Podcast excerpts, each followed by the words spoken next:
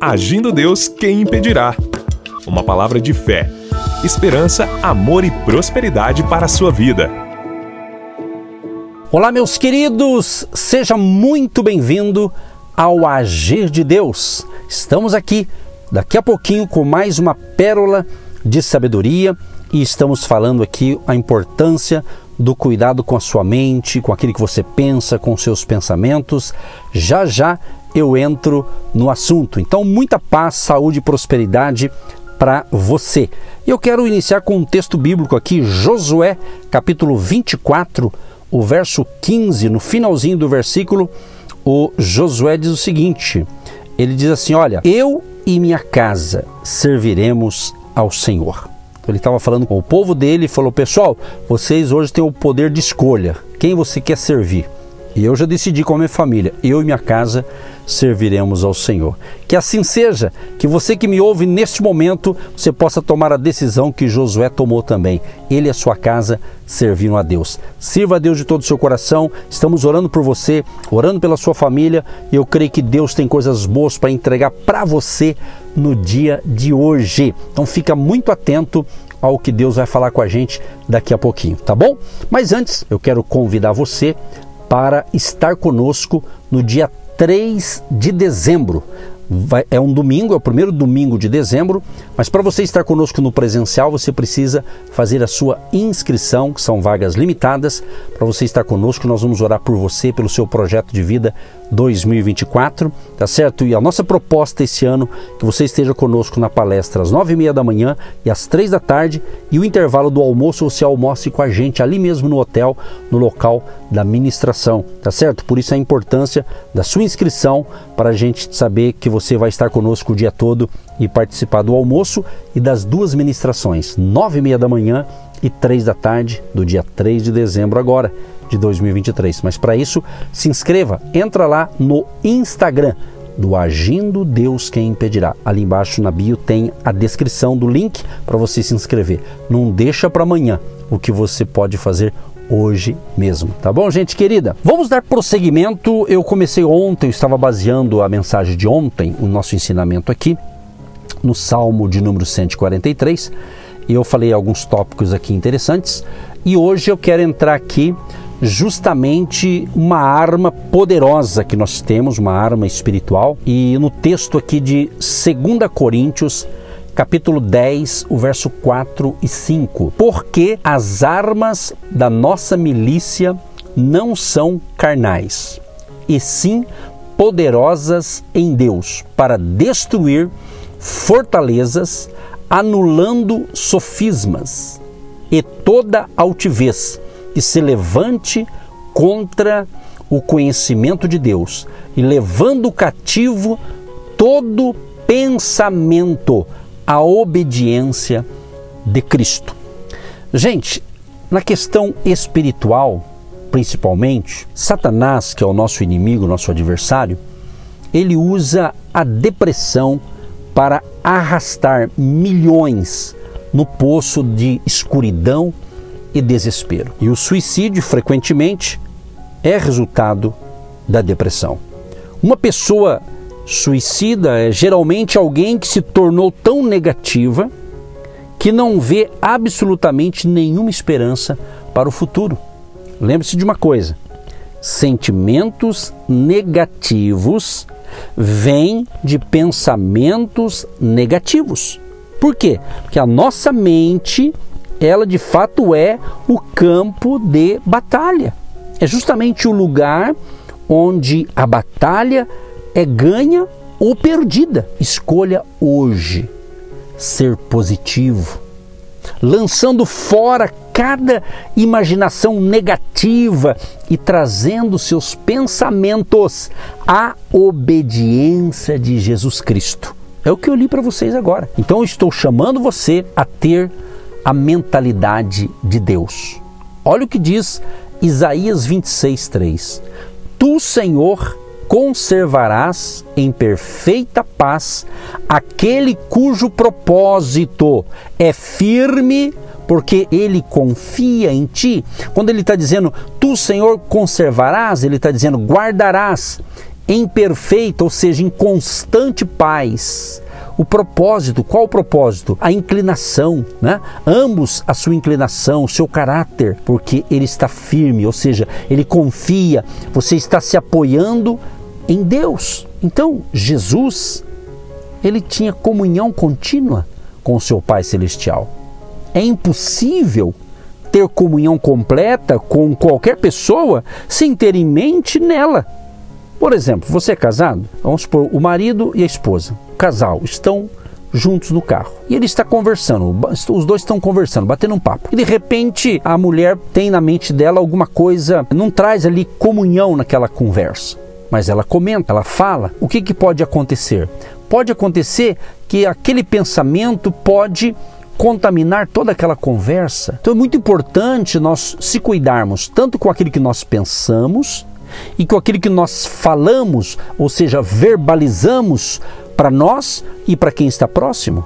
Entendeu? É interessante porque, certa ocasião, Jesus falou assim que a boca, ela fala daquilo que está cheio o seu coração. Então nós precisamos compreender que quando a gente está focando aqui, ó, tenha a mente de Cristo, foi o apóstolo Paulo que ensinou isso para nós. Que nós temos a mente de Cristo. Quem tem a mente de Cristo?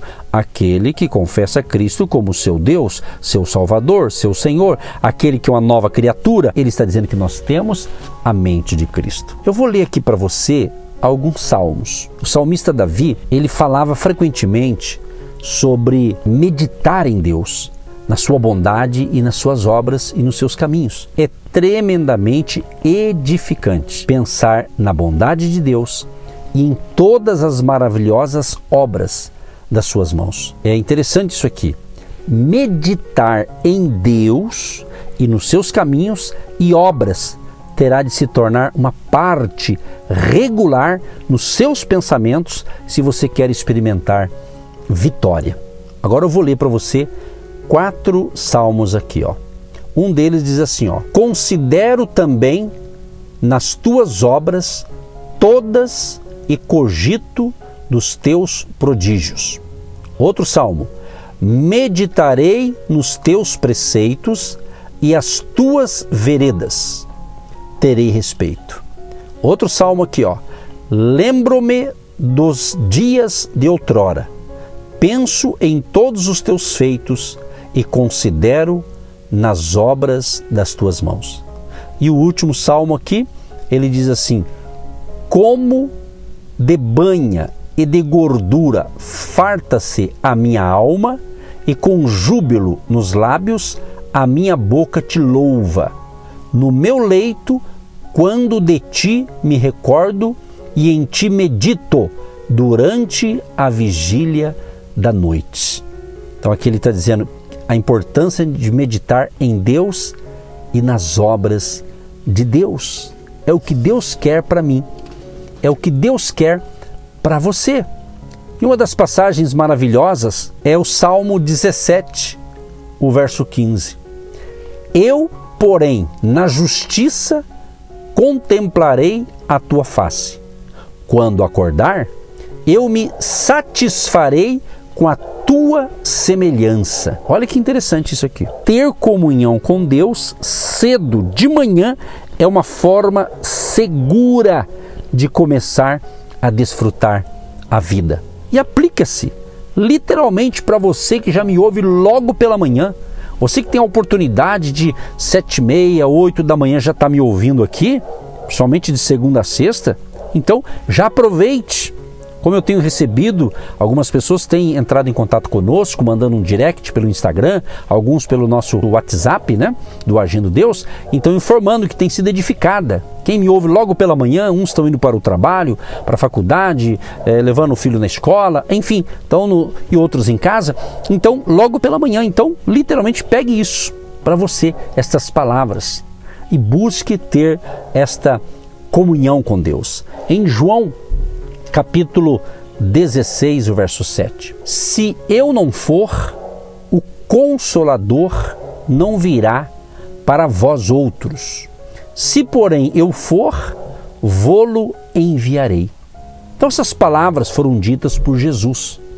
pouco antes da sua partida para o céu, onde ele está assentado à mão direita do Pai na glória.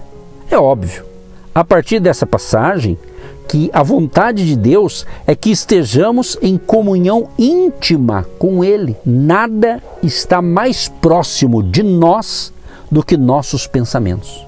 Portanto, se enchermos nossa mente com o Senhor, isso o trará à nossa consciência e começaremos a desfrutar uma comunhão com Ele, que trará alegria, paz e vitória à nossa vida diária. Ele está sempre conosco, como prometeu que estaria. Em Mateus 28, 20, ele diz: Eis que estou convosco todos os dias, até a consumação dos séculos. Não estaremos conscientes da Sua presença a menos que pensemos a respeito dele. Posso estar em um cômodo com alguém e, se tiver a minha mente em uma porção de outras coisas, posso ir embora sem mesmo me dar conta de que uma pessoa estava lá. É dessa forma que acontece com nossos privilégios de comunhão com o Senhor. Ele está sempre conosco, mas precisamos pensar nele para estarmos conscientes da Sua presença. Então, meu querido, coloque na sua mente: Deus te ama. Diga isso Diga, você, você que está me ouvindo, diga assim: Deus me ama. E vou fazer um pedido para você. Você que está ouvindo essa ministração, essa série de ensinamentos aqui pelo nosso canal no YouTube, você que gosta de fazer pedido de oração ou de fazer comentários embaixo, abaixo dos vídeos ou dos áudios que nós também colocamos no nosso canal no YouTube, escreva embaixo aí 1 João 4,16. E nós conhecemos e cremos no amor que Deus tem por nós. Deus é amor, e aquele que permanecer no amor permanece em Deus e Deus nele. Eu tenho aprendido e a mesma coisa que é válida para o amor de Deus é válida também para a sua presença. Se jamais meditamos em seu amor, não o experimentaremos. O apóstolo Paulo, ele orou em Efésios capítulo 3 para que as pessoas experimentassem o amor de Deus por elas mesmas. A Bíblia diz que ele nos ama, mas quantos dos filhos de Deus ainda não têm a revelação no tocante ao amor de Deus? É interessante estudar sobre o amor de Deus. E quando você estuda o amor de Deus, a gente percebe que o Senhor, ele nos conduz, né? A justamente a 1 João capítulo 4, verso 16, que afirma que deveríamos estar conscientes do amor de Deus. E o que o mais o nosso inimigo espiritual faz? Que você não acredite nisso. O inimigo das nossas almas, Satanás, o diabo, as forças do mal, quer que na tua mente você pense, ah, Deus não me ama e eu estou enfrentando tantos problemas, então eu acho que ele não me ama. Então isso é conversa do mentiroso chamado diabo. Jesus disse que ele é o mentiroso, ele é o pai da mentira. Deus ama você. Então, vem para Deus, vem para Jesus. Entendeu? É importante você entender que Deus te ama e se você também ama a Deus, se aproxime mais dele e que Deus te fortaleça em nome de Jesus. Amém, queridos? Deus Todo-Poderoso, queremos te agradecer pelo teu grande amor para conosco, ao ponto do Senhor sacrificar o teu filho amado Jesus Cristo lá na cruz para salvar a humanidade. Obrigado pela salvação em Cristo Jesus. Obrigado, Deus, pelo teu amor para comigo e para com aqueles que me ouvem neste momento. Deus, que a tua graça, favor e bondade alcance a todos que nos ouvem e toda a família deste ouvinte, Pai. Sejam abençoados, prósperos e bem-sucedidos na bênção do Pai, do Filho e do Espírito Santo. Assim nós oramos e já te agradecemos. Em nome de Jesus. Amém. Você que se identifica com o nosso ministério Agindo Deus, quem impedirá? E tem interesse em investir uma oferta missionária em nossa programação? Torne-se um agente de Deus e faça parte dessas pessoas de fé que semeiam com fé e vão colher o que semeiam. Anote: Banco do Brasil, agência 1243-2, conta corrente 68630-1. Que Deus prospere a sua vida. Agindo Deus, quem impedirá? De segunda a sexta, uma palavra para abençoar sua vida.